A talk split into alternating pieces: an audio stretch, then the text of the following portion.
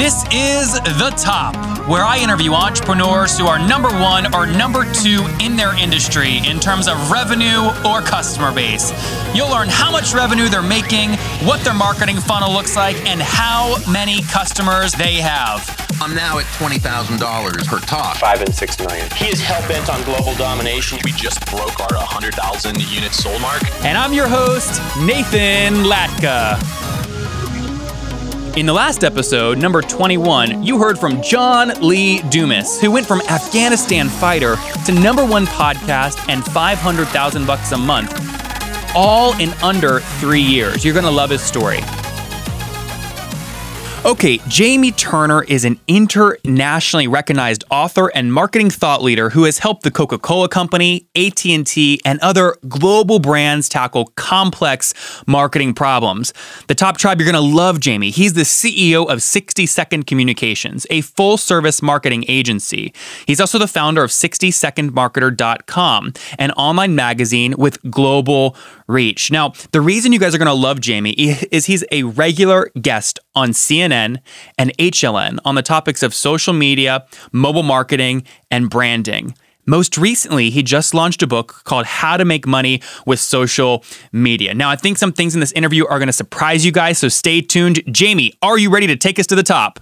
I am ready to take you to the top, my friend. How you been? I am doing good, and I am stalking you on Twitter right now, just in case you posted any embarrassing photos that I could ask you about. But I cannot find anything except your comments about Donald Trump in the in the political atmosphere, making the U.S. look kind of silly.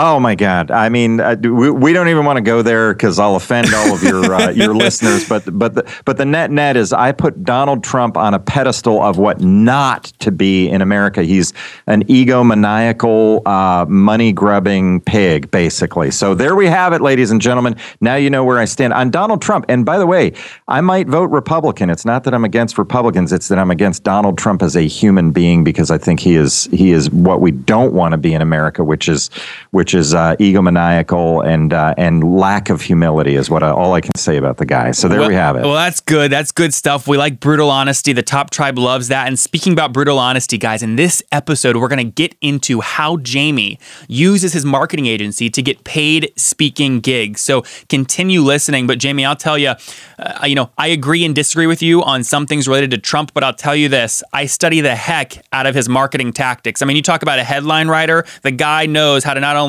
come up with a headline, but deliver it in front of a live audience and then get all the press outlets to cover it. So there might be something of value there.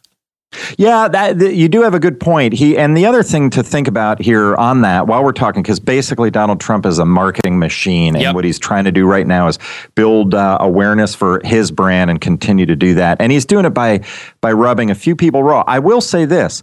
I am not America. I am somebody who doesn't believe that uh, we should all aspire to be Donald Trump. However, the majority of Americans probably do believe we should aspire to be Donald Trump. So I'm a minority on that. It's just that I'm a big believer on being, um, I'm a big believer on a win win scenario and a humble scenario for being a business person. And I don't see that in Donald Trump whatsoever. So that's, that's the main thing I object to with him. Yep.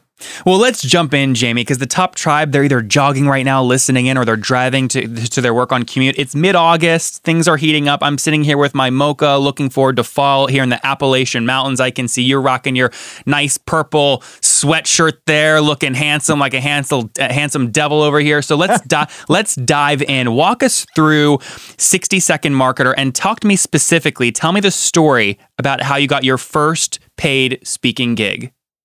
Yeah, you know, uh, 60 Second Marketer is a blog for uh, marketers around the globe, and that started out way before the idea of content marketing was even a concept.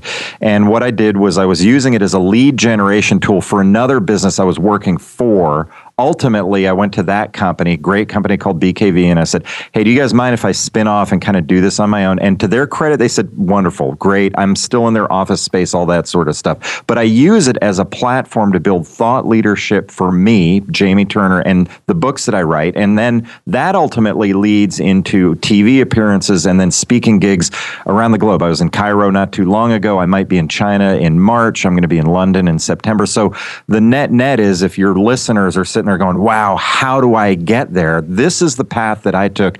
And it's just me taking it doesn't mean it's the only approach. But what I started out doing was I reached out to local universities and said, hey, can I come in and do a guest speaking gig?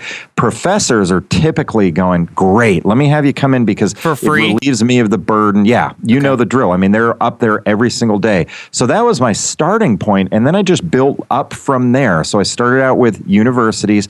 Then I would go to trade show, trade organizations, and I would say, hey, I'm speaking down at Emory University or the University of Georgia. I'm based in Atlanta. Let me build from there. And then I would go to trade organizations. And then I just kept on doing it and going up and up and up from there until now I get uh, mostly paid to speak around the globe. There, I do still do some uh, occasional pro bono gigs if they're local things like Sure. that. But mostly when I'm uh, traveling, I'm I'm going to be charging. So what it. was Jamie the first speaking gig? How, what did, how much was it? Was it 500, 10,000, 5 grand? You know, one of the early ones, believe it or not, was with a large uh, Atlanta based company with red in their logo, and they paid me $5,000 to do that. But I have to tell you, I a couple of things to know. One is, if you think that you're going to get rich as a speaker, that's actually not true. Speaking is ancillary revenue for my main business. There are very, very few people who can actually make it just as speakers. Typically, they're extremely famous. Seth Godin could probably live just on a speaking uh, revenue. Donald Trump could live on a speaking Yeah. revenue. But the, the vast majority of us who are either authors or just going around being speakers, typically it's additional revenue on top of what we're already making for other things. So I just want to be clear about that. You can make revenue. It is a great way. You know, it's a wonderful, it's the best gig I've ever had. However, for me personally, I've got kids in college, things like that. I was like, okay, I'm not going to be able to retire on this. So I actually have to generate revenue from other sources on top of what so, I'm generating. so. Jamie, walk speaking. us through, help us understand kind of timeline from the first time you went to a local university and told a Yeah. professor you'd like to, you know, pr- teach one class to when you got that $5,000 first speaking gig with a company with a red logo, we won't name names, in Atlanta. um, what was that time frame? A year, five months? Uh, the, it, the the the first speaking gig was at Emory University. I ultimately wrote a book with a professor named Dr. Reshma Shah. She was actually the person who turned to me after my first gig and said, "Do you do this professionally?" And I thought. I didn't know you could do it professionally, but if you can, I'm all over that. Yeah. So, so, so that was that was uh, let's say about 15 years ago, and then within about five years, I had built up enough of a thought leadership around everything and and had the blog. Now, here's a key thing truth be told, to get paid as a speaker, you really kind of have to have a book. I don't care if it's self published, I don't care if it's published by a mainstream publisher like my books are, but the bottom line is you really kind of have to have that authority to say, hey, I've taken the time to write 30, 40, 50,000 words about this topic. Therefore, I'm an expert above and beyond just the person out there who's saying, hey, I know a lot about this topic. So that that's not that's not a deal breaker, but really if you want to get paid to speak, you have to kind of be in that category. Got it, Jamie. And, and actually, the top tribe listening right now, again, if you're in corporate or you're a blogger or an influencer looking to get your first paid speaking gig, gig for five grand, or maybe you're wondering, how do I launch my first book? We've got the CEO of Morgan James Publishing. His name is David Hancock on episode 33. And he's published folks like Brendon Burchard, Kim Garst, Jeff Walker, Joel Comm. Jamie, have you worked with him? I have not, but of course I know Kim and I know Joel and I know all those guys. But uh, but yeah, absolutely, uh, that's a critical thing is is to try to go through that path so that you can have something that differentiates you from the vast majority of people who are out there saying, "Hey, I know a lot about this topic, and you know I, you should hire me as a speaker." Yep. Unless you have that kind of authority that differentiates you. Now, you could also be the CEO of a thriving organization, Nathan, like you. You're growing business, all that sort of stuff. You could you, I'm sure, go out and get paid to speak. But the bottom line is, most people are going to have to go out. If you're not a CEO, you're going to have to have something that differentiates you from the other people out there. Yeah, and you can't hire me. I, I, I like to be uh, here tucked in in my Blacksburg office, heads down, focused on our on our customers around the world. Speaking for me, I love going out uh, just to reconnect Jamie with folks like you. To be quite honest, Yeah. So- yeah, you know, that's you and I met at a at an event and We did. got to know each other very very quickly and and and it was a great sort of fun thing. And I I'm looking forward to catching up with you next time we bump into each other at one of those events. me too. So hey, before we get into my one of my favorite parts of the show. Tell me real quick. So you started all this 15 years ago. Now I don't. I'm not gonna. We won't go into total revenue because you do a lot of really great work with a lot of really great organizations. But how much would you say just from your personal speaking gigs, ranging back from the five thousand dollar one a long time yeah. ago to now? About how much revenue would you say you've done just from that channel? You know, let me give you uh, a breakdown of the the the the spectrum of uh, how much you can charge for speaking because there's going to be a bunch of different people in this. But I know when I first started it and was doing it professionally, I thought, well, how do I go in and, and wh- where do I fall in that spectrum? So Seth Godin is the forty to fifty thousand dollar range. And Seth, if you're listening to this, I apologize if I got it wrong or undersold you. But the bottom line is, my understanding is Seth and Guy Kawasaki and things like that are in the forty to fifty thousand dollar range. Donald Trump, by the way, is in the hundred and fifty thousand dollar range or above. Uh, Seth, Guy uh, 40, 50 grand. And again, I'm not trying to speak out of school about their pricing. So if I have that wrong, sorry guys, but that's my understanding. Then you get into the category of uh, people who are in the uh, 15 to $20,000 range. Those are typically best selling authors who have knocked it out of the park with a major bestseller business book. Then you get into the vast majority of speakers who are in the five to $10,000 range.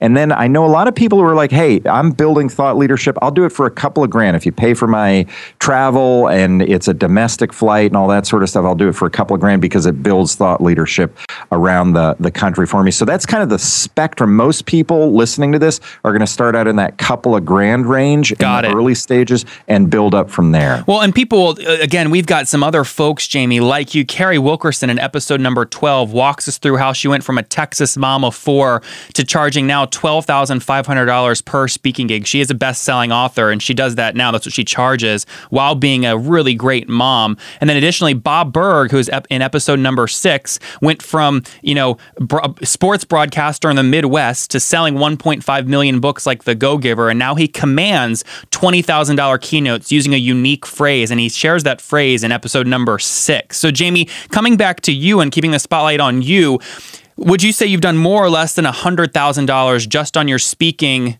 uh, revenue over the last 15 years?